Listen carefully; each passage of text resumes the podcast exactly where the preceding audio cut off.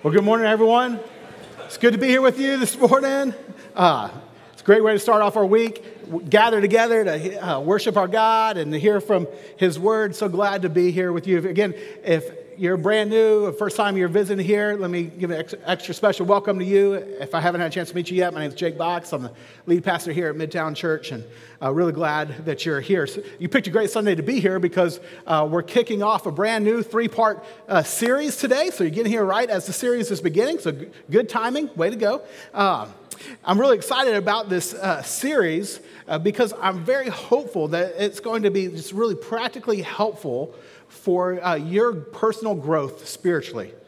And uh, I want to say from the onset, as we begin this series, that uh, much of this is uh, been influenced by another church uh, that, that, a series, another church in Chicago did. Uh, uh, let me get the name of the church right Community Christian Church up in Chicago. So we're highly in, indebted to a lot of the material that we're going to present in the next three weeks. I le- listened to their messages, this, this one sermon series from them, and just thought, man, that is just so helpful. I would love to get that in front of our church family. And so we've taken it, we've adapted it, we customized it, but again, a lot of it we're indebted to them for. So we want to thank our brothers and sisters up in Chicago for helping our little church family out. But uh, like I said, I, am real excited about the series because I think it's going to be really helpful. We're calling it, as you can see, Feed Yourself. And Feed Yourself is, uh, it's good advice because uh, you need to eat to stay alive. I think you already know that, but you know, as incredible as our bodies are, they are not self sustaining. You know that, right? Like you have to feed them in order for them to continue to work. Now that's you know clear. We no one's arguing with that. But you know something else that's true that perhaps you know isn't as self-evident, but is that uh, just like you have to feed your body for it to keep working, uh, for it to be healthy, you also, friends, you have to feed your soul in order for it to be healthy. That you have to feed your soul in order for it to be healthy. I don't know how many of y'all um, watched the MTV uh, Movie Music Awards. Uh, I didn't know that those still existed until this week, but uh, it turns out they just happened last weekend. And uh, perhaps some of y'all saw uh, Chris Pratt won, uh, the actor won an award uh, with that, and uh, the Generation Award or something like that. I don't, I don't have any, any, idea what that means. And, but he gave an acceptance speech, and it was awesome. And if you haven't seen it, you should look it up at some point in time because it really was very entertaining and also very good. And he said some profound things in this acceptance speech, which he was, again, receiving for the Generation Generation Award. And so he addresses the next generation in, in his speech. And one of the statements that he said is this He just said, Hey, you have a soul, be careful with it. You have a soul, be careful with it. And that's powerful advice, friends. I don't know how much you often think about that, but it, it's true, and it should lead us to ask another question, which is okay, well, how do you care for your soul? How do you nourish your soul? How do you, how do you feed your soul? How do you, how do you care for your soul? And we need to ask that question because here's what God tells us in Scripture. Is that what you take in with your eyes and what you consume with your heart and mind will impact the health and shape of your soul, just like what you take into and do with your body will impact the health and shape of your body. And so, again, how, how do you care for your soul? Well, one thing that we got to do, as I've been alluding to, is we've got to feed it. But what, what, how do we feed our soul? What's the best kind of food that we can feed our soul? We've got to know where to find some really good soul food, if you will. And the best place to find great soul food is it's this or, or this, you know, it, paper or digital form of the Bible is, is the best way, best place to go to for great soul food. It's the best way to, to feed your soul. And so I'm really excited about this series because we're gonna, what we're going to try to do is, is help you take steps to nourish and feed your soul by driving a hunger within you to not want to suffer from spiritual malnutrition by showing you the importance of reading and reflecting on what God says in, in Scripture. Now, so that's where we're going to go. But let me, before we get too far down that road, let me just address something. I, I know that there are, are, people in this room right here that uh, have a hard time believing that the Bible is anything but a book that was written by uh, men you know, thousands of years ago. And maybe there's some neat stories in there, and maybe there's some helpful advice or wisdom. But it, you know, the, the, the claim that it's God's inspired word is just like you just can't buy that. And if that's, if that's where you are, first of all, I want you to say, I want to, I want to say to you, like, man, I'm so thankful that you're here. And that when we started Midtown Church, we started with, with a desire for it to be a safe place for people to come and to explore and have questions and to have doubts and to voice those doubts and to voice those questions. And so if you're here, I want you to feel really welcome to ask those questions. And, and again, just glad that you're here. I also want to say to you is um, if, does, if you have those doubts about the Bible, I'll tell you, I get it. Like personally, I, I get that the idea that, that the Bible is you know, inspired by God, that like God had people write a book for him, that idea. Like, and that this book that's thousands of years old that we read today, that we can have any kind of, of, of trust that what we're reading is actually what was originally meant to be recorded. Like, I get that how far fetched that sounds. I really do. And so I get it if you have those questions, but I, I do want to say at the beginning of the series is this uh, for what it's worth, I do believe that it's God's inspired word, that this is the word of God, and that what we read today can be trusted to be reliable uh, translation of what God said originally. And so uh, I know that, uh, you know, I know that's hard to believe, but let me just give you one reason why I believe that. And I, am not going to be able to spend a lot of time on this. There's lots of reasons why I believe that. There's lots of reasons why the partners of our church believe that.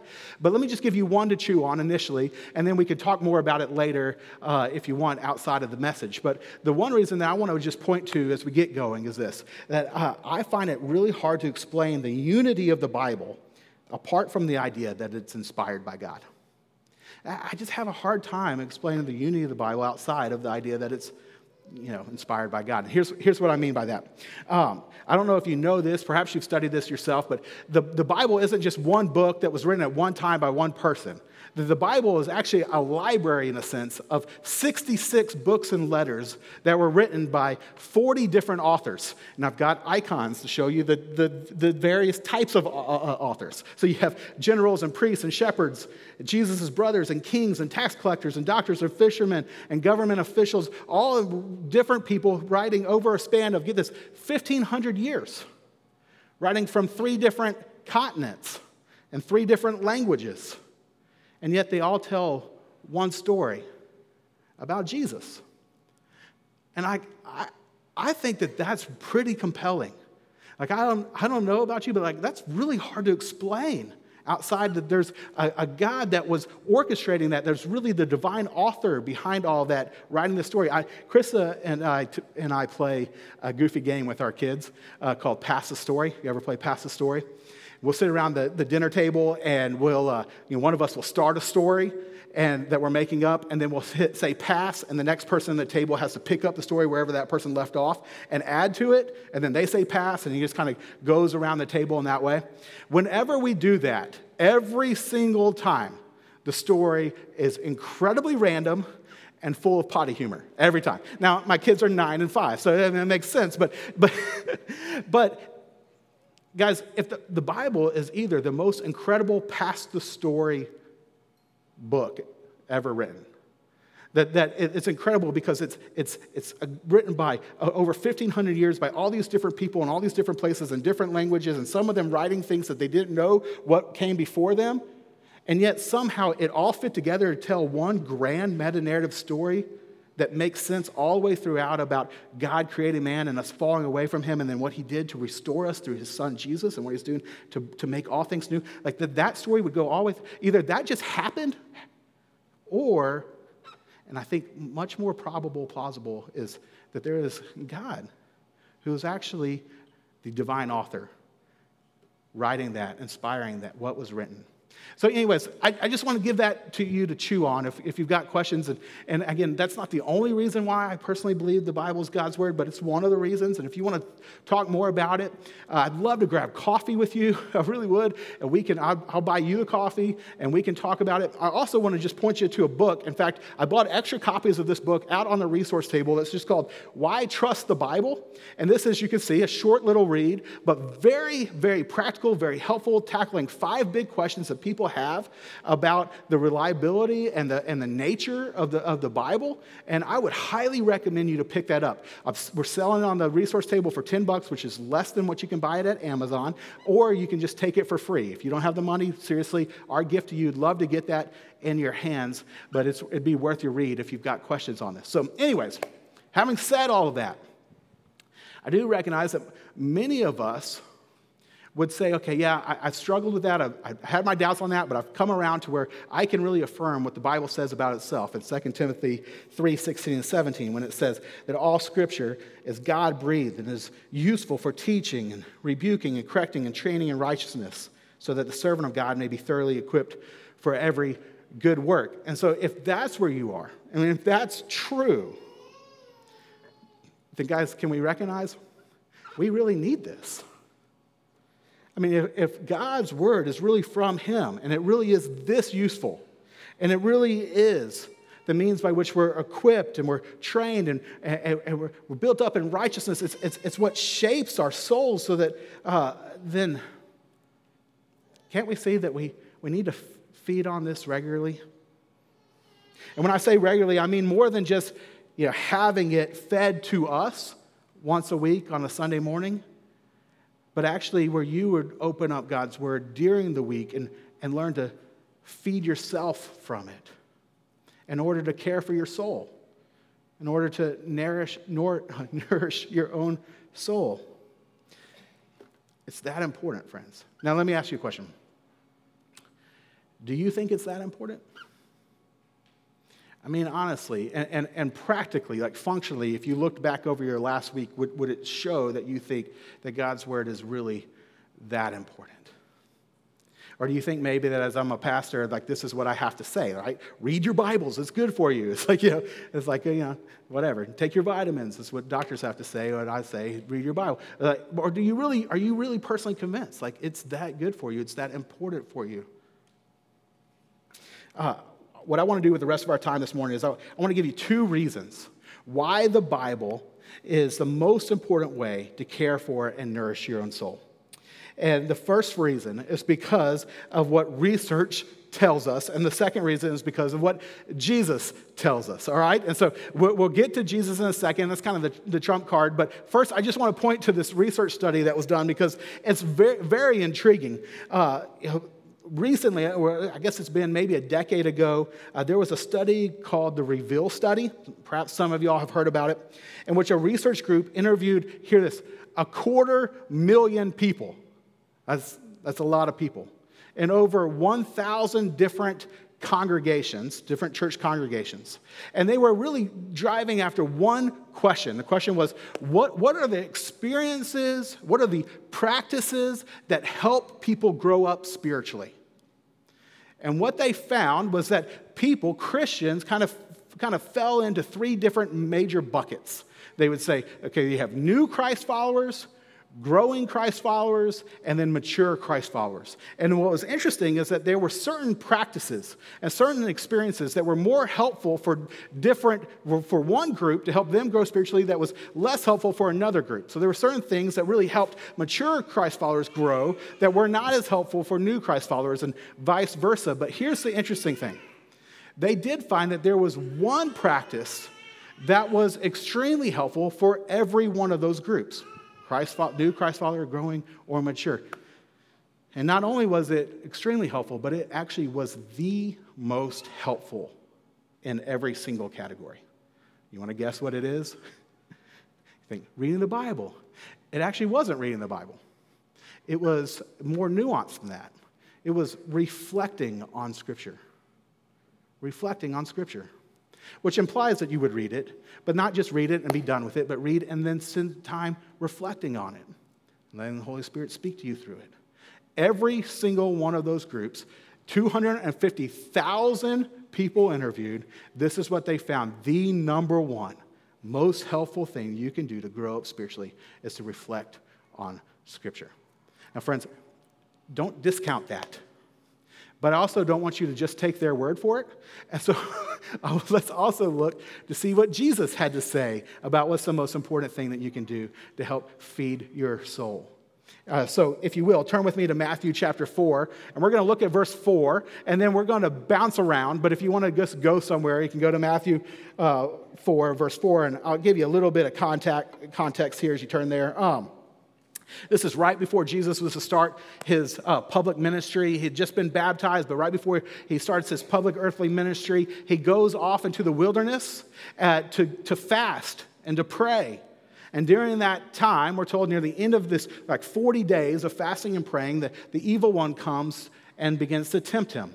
And in this passage, that's what's happening. The evil one has come, and you know, Jesus is hungry. He's been fasting from food for 40 days. And so the first temptation is that, that uh, the devil says, Hey, why don't you turn these stones into rocks? I mean, stones into rocks, stones into bread. Nice. Uh, turn these stones into bread. And, you know, hot, warm, right out of the oven bread which would really be awesome right now. But, uh, and Jesus re- responds to him in this way. Verse 4, he says this And Jesus answered, It is written, Man shall not live on bread alone, but on every word that comes from the mouth of God. It is written, Man shall not live on bread alone, but every word that comes from the mouth of God. Now, what I want you to notice is that in Jesus' response, he quotes scripture. That's what it means when it says it is written. He's referring to something that was already written. So, though this verse is in the New Testament, he's quoting a verse that was found in the Old Testament, right? And so uh, it's worth mentioning that. It's noteworthy because when, whenever you're like really, you know, pressured and you're squeezed and, and, and you're tempted, like, I don't know about you, but what I find is like what comes out of me in those situations is what was already inside of me. And here Jesus is pressured and challenged and squeezed, and what comes out of him is, is God's word that he has memorized. So that's definitely worth noting. But it's also worth noting that uh, the specific verse that he quotes is a verse that makes a connection between how important food is for our physical well being with how important God's word is for our spiritual well being. For see, the, the Old Testament scripture that he quotes here is connected to a story about God providing food for his people. In the Old Testament, uh, the children of Israel were uh, enslaved in Egypt for over 400 years. And then finally, by God's power and under the leadership of Moses, they were released from slavery. And then they found themselves wandering around in the desert a couple months later without any food. And then in Exodus chapter 16, we get this account where the people of Israel are just grumbling. They're complaining because they're, in the, they're hot, they're in the desert, there's no food. And here's, here's what we read in Exodus chapter 16, verse 2. It says, In the desert, the whole community grumbled against Moses and Aaron. And the Israelites said to them, If only we had died by the Lord's hand in Egypt. There we sat around pots of meat and ate all the food we wanted. But you have, bought, you have brought us out into the desert to starve this entire assembly to death. now, that cracks me up because I, I, think that they were exaggerating a little bit. Like, I, I don't know, they go backwards.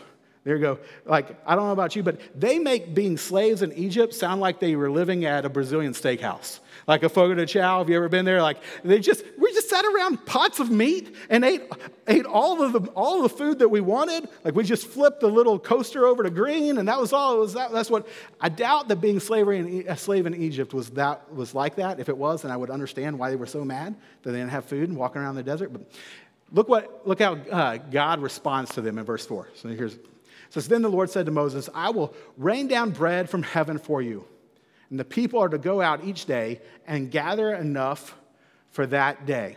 And so God tells Moses this. Moses then turns around and tells the nation of Israel this in verse 7. So here's what he says in verse 7 In the morning you will see the glory of the Lord because he has heard your grumbling against him. And then in verse 13, we see what happened that morning. So it says, In the morning there was a layer of dew around the camp.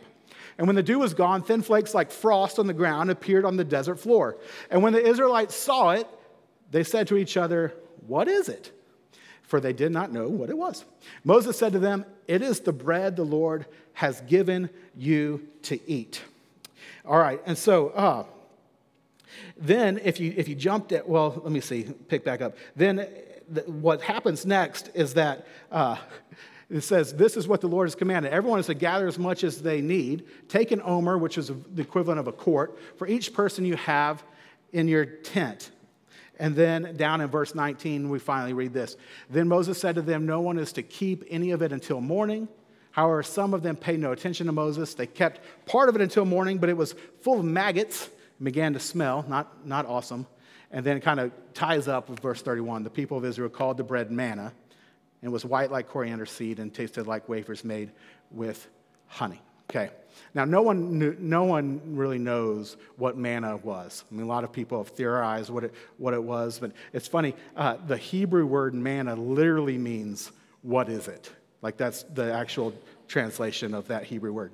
And so they didn't know, Israel, Israelites didn't know what it was. They just knew that it tasted, tasted good and it satisfied their hunger, so they were good with it. They ate it and they ate it every day. If you eat it every day, then you have to you know, get creative whenever you're eating it. And so I'm sure they had you know, boiled manna and they had roasted manna and they had manna cakes. And for dessert, they had manna splits.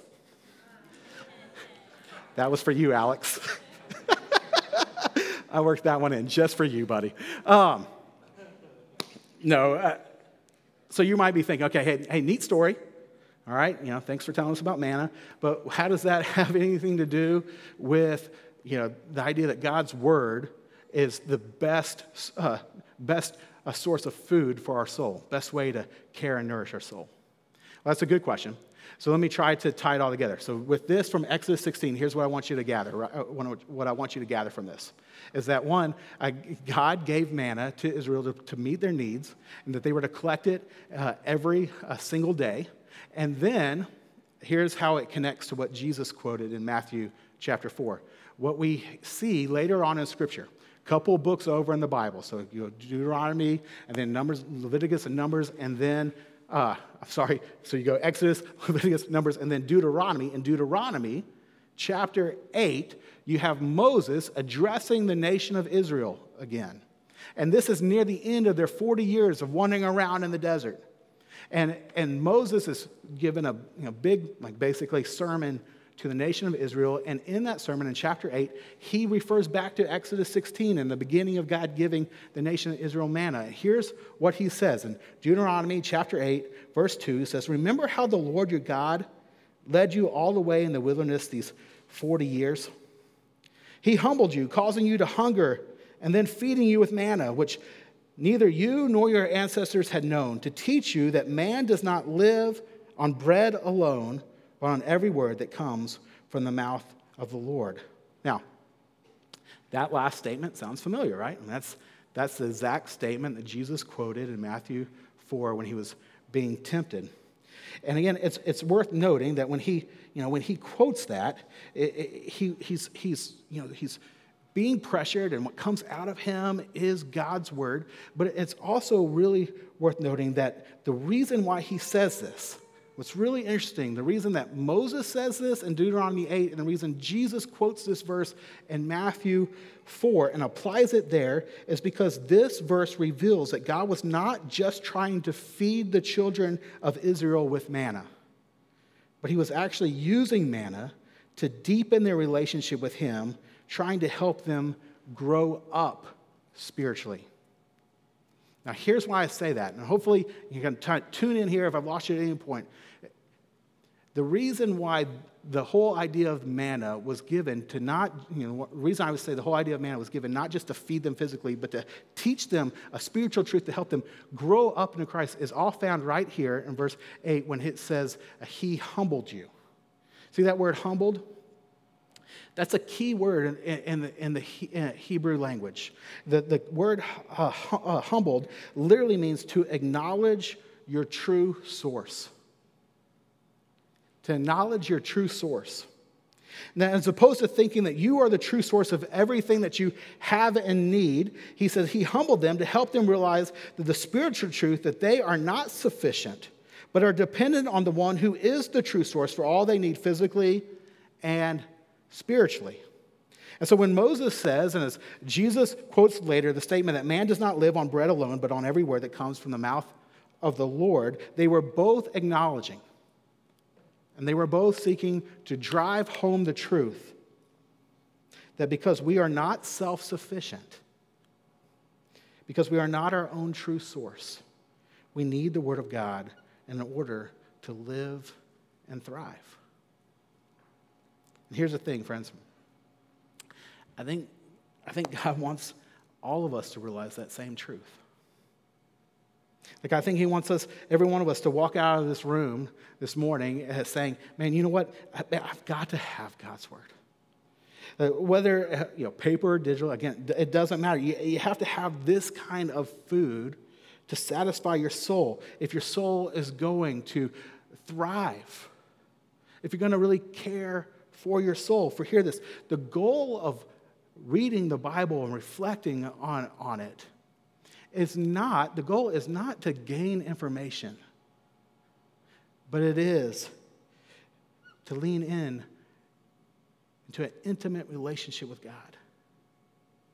So the goal of Scripture is not to gain information, but it is to gain and experience greater intimacy with God.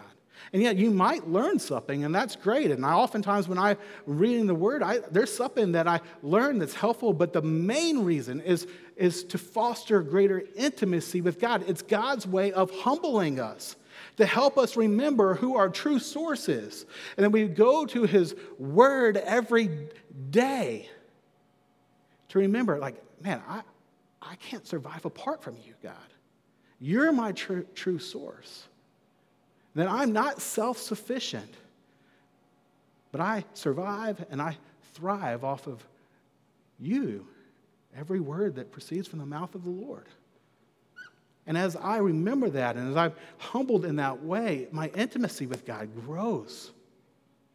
And it's so good for my soul. And friends, it's so, so good for your soul. Look, I'm going to assume that you're here today because you, you know, you, you're not content where you are spiritually and that you want to grow up spiritually. And, and so let me just, like, if you will, like, let me just push you a little bit more on this, okay? Uh, reflecting on Scripture, as we've seen, it's, it's, the key source of growing spiritually. Again, we see that with Jesus. We see that in the data, the, the research that was done. And so, in light of that, be honest with yourself. How often do you actually do it? Let me be real with yourself. How often do you actually feed on this?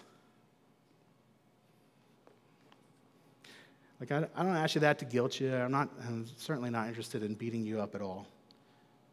I just want to drive home this important truth in your life. Because here's what I am convinced of I am absolutely convinced that one of the main reasons that many of our lives lack spiritual vitality is because we're malnourished. Many of our lives lack spiritual vitality because we're starving to death, because we're not getting enough of God's word to vitalize, refresh, enliven our souls. And maybe what's going on is that there is a spiritual malnutrition happening in life because we haven't learned or we haven't committed to feeding ourselves. And that your soul and my soul needs feeding, and the best way to do that is by reflecting on Scripture. And so eh, there's this uh, early uh, Jewish tradition, okay, that the rabbis would do with, with five year old kids as they would begin attending the local synagogue. That I just found it so interesting and, and so helpful. See, one of the things they would do is when they were going, uh, when the, these five year old kids would first uh, be introduced to the Torah, or the first five books of the, of the Bible, what the rabbis would do is that they would, uh, they would allow, allow the kids to dip their fingers in honey and then lick, lick their fingers. And then that time, honey was like the sweetest thing that they had. So this is like candy for these kids. And so as they're licking their fingers with all this honey on it, then the rabbi would introduce scripture by going to this verse, one, Psalm 119, verse 103, which says this How sweet are your words to my taste, sweeter than honey to my mouth. And the rabbi would say, Kids, as sweet as this, this honey is, let, let this just give you a taste of how much better and even how much sweeter God's word is.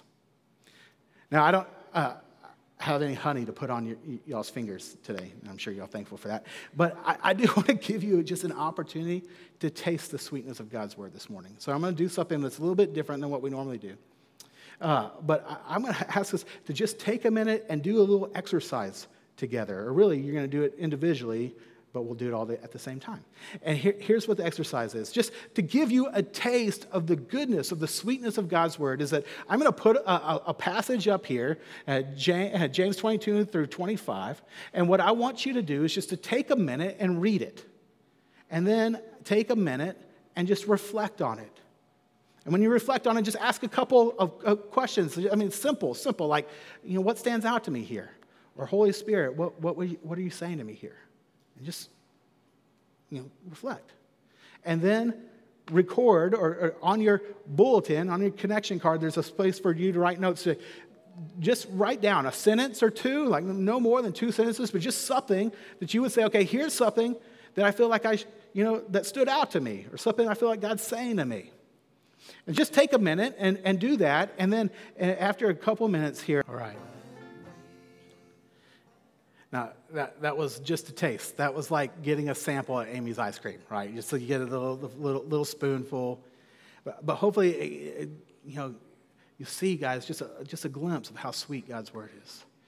That, that this is uh, from God, speaking to you truth that can nourish your soul. And as it says, uh, if you put it into, if you do it consistently, you put it into practice, you're blessed in what you do. Okay, so here's what I want to do as we wrap up this morning. Just to, just to, to again, because I, as your pastor, like, please hear me. Like, I really, really care about the health of your souls. And I'm not here trying to get anything from you. I literally just want something for you. I want you, I want you to care. I want your, your soul to be in good condition. I want you to be nourished. And so I have two challenges for you that I would really ask that you would consider taking me up on, right? The first challenge is this uh, at least for the next three weeks, 21 days, while the, the length of this series, uh, will you uh, read and reflect on God's word each day? Will you, will you commit to the next 21 days to just say, okay, every day I'm going to read and reflect on God's word? And even if it's only three minutes, like we just had, or if you have a little bit longer, then that's great. But that every day that you would be spending some time where you would read and reflect on Scripture. Um, if you might think, okay, well, like, you know, I, do I really have to do it every day? I mean, that's usually what I always think when it's like 21 days. I'm like, well, do I really have to do it every day? But guys, let me just remind you back in Exodus 16, remember with the manna, they had to collect it every single day. You know, what, what happened if they didn't collect it every day? Instead, they just collected extra one day to eat the next day. What were they left with? Maggots, yeah. That's gross. So you either had fresh manna or you had maggots, right? Well, guys, remember the purpose of spending time in God's Word is not solely and not primarily information, but intimacy. And so when you think, okay, well, I already learned something last Sunday, and so I'm good for this week, or I learned something a, a, month ago in our Bible study that was really helpful for me, so I don't need to read again, or I read the Bible five years ago, so I don't need to read it again. That's thinking about information, but guys, God is using His Word to humble us to remember He's our true source. And every day, it's good for our souls to reconnect with Him, recognizing He is our true source, and to hear from Him and let Him speak nourishment into our lives. And so, guys, will you do this every day? Will you do it every day for 21 days and just see what God does, how your soul feels at the end of that time? Now, you might think, okay, well, what, you know, where do I start? That's often a question. And, and, what do I do? Well, let me just quickly answer that. Uh, two, tools that might be helpful for you is if you think about, okay, wh- how do I do this? What do I do? When I open up the Bible, I never really feel really, real prepared. Just use this simple guide read, reflect, and respond. So just read it, then spend some time reflecting on what you read. So when you read it, don't just be, okay, I'm done, and I'll shut the Bible and move on. Like spend some time sitting with it, chewing on it, seeing what jumps out to you asking the Spirit to speak to you through and bring, you know, draw something to your attention. And then respond. And, and I love responding by recording something and writing down something about, like, here's what I need to believe, or here's what I need to remember, or here's what something I need to do in light of what God was saying today. But that's simple read, reflect, and respond. And then you might ask, well, where do I begin? If this is new to you, oftentimes that's a question I get. Let me just say, uh, begin, when the, begin in the Gospel of John. If you need a place to begin, I mean, the, the whole Bible's great, but if you want a place, my recommendation, begin in John. So this week, perhaps you begin in John, and John has 21 chapters. You could take a chapter a day for 21 days if you want, and read all through the whole book of John and, and use this guide. See what God does. That's my first challenge. Will you take me up on that? Second challenge is this Will you also do this with other people? Like, share what God has been saying to you with others. And you go back again to Exodus 16, if you remember, the nation of Israel, they would go out and collect manna in the morning and they would all do it at the same time. Because when the, the dew would evaporate, there was the manna, you go out and you collect it. And I'm sure that there were times when one of the one of someone was sleeping in and the tent next to them noticed their friends weren't out there collecting, and so they went and yelled at them and said, Hey, you better get up and get your manna, and that kind of stuff, because that's helpful. It's helpful to have friends that you're doing things with. Right? That's common sense because it's so true in God's word. And so here's my challenge to you. If you don't have a group of people that you get together with on a, like a weekly basis to talk about what God's saying to you, I would really encourage you to take that step. And for those of you who do have that, I would really encourage you to be faithful in that group so that you could have time where you're regularly discussing what God's saying in your word and saying to you in his word and encouraging you up in that so if you want to join an MC, we would love for you to join a, a Midtown community that's our MCs and help you get connected to a group of people that you can meet with on a regular basis and discuss God's word because it's good for you. And you can care for each other's souls and help each other point, point to where true nourishment is found. If you're interested in doing that, check the box on the connection card about being a, a, a more information about a Midtown community. We, will we'll contact you this week. That's, that's the two challenges. Friends, I really ask you, will you please take me up on it? For the care of your own soul. Can you commit to 21 days of reading the Word? And will you find some people to discuss it with that hold you accountable and encourage you in it, and that you can do the same for? Because here, here's what I know we need fresh manna daily, and you're helped when you do it together. Because God's word is to our spiritual wellness what food is to our physical wellness. And so we need to feed on it every day. Okay, we're going to end this morning by taking communion. And when we uh, take communion, what, what we're doing, friends, is, is we're, re, we're remembering something that's so incredibly important. And especially in light of what I'm talking about today, here's something I want to be very clear about. We don't go to God's word to save our souls. And we don't have to go to God's word to save our souls because the word of God made flesh came to us to save our souls. See, in the book of John, John chapter 1, we're told that Jesus is called the Logos or the Word, basically the Word of God made flesh or taking on flesh. And Jesus came to live the life that we were all supposed to live. And hear this a life of complete dependence on our true source. Where we didn't try to live self sufficient lives without God. Jesus lived that life. When he came, he was purely dependent on God the Father. He lived the life we were supposed to live. But then he, in love, willingly died the death that we deserve to die for turning our back on God and trying to live independently from him. And when Jesus died in your place, he took the punishment for our sins. And that and through faith in him, believing and trusting in him, we are promised that our sins are done away with and we inherit his righteousness.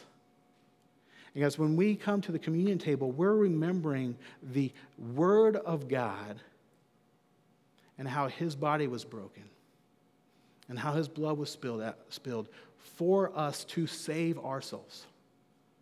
And my hope is, is that as we take communion now, that as you reflect on that truth, it will compel you, He will compel you remembering that He loves you this much that the Word of God would die for you so that you can enter into a relationship with Him and be saved, and that that would move you to want to de- deepen that relationship with Him by going to Him in His Word and fostering and cultivating a deep, intimate relationship with Him.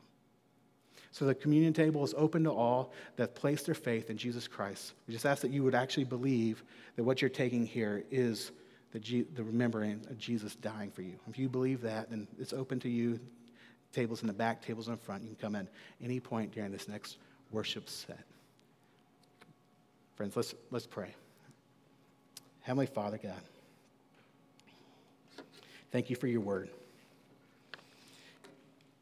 God, we confess that oftentimes we treat it as uh, not as important as it truly is. And that we live self sufficient lives, or we try to, but we do it to our own detriment. And God, we, we ask that you would work in our hearts and stir up a hunger to turn to you, that we would f- feed our souls on your word, which is so good and such, a ble- such blessings found. And God, we also thank you that the Word of God came after us. And Jesus, He died in our place to forgive us for our sins and our self independence. Lord, and we pray that, that as we remember that, you would compel us by your love to want a deeper relationship with you. And that we would turn to your word and you would speak to us. And Lord, that you would be glorified and we would be blessed. In Christ's name we pray. Amen.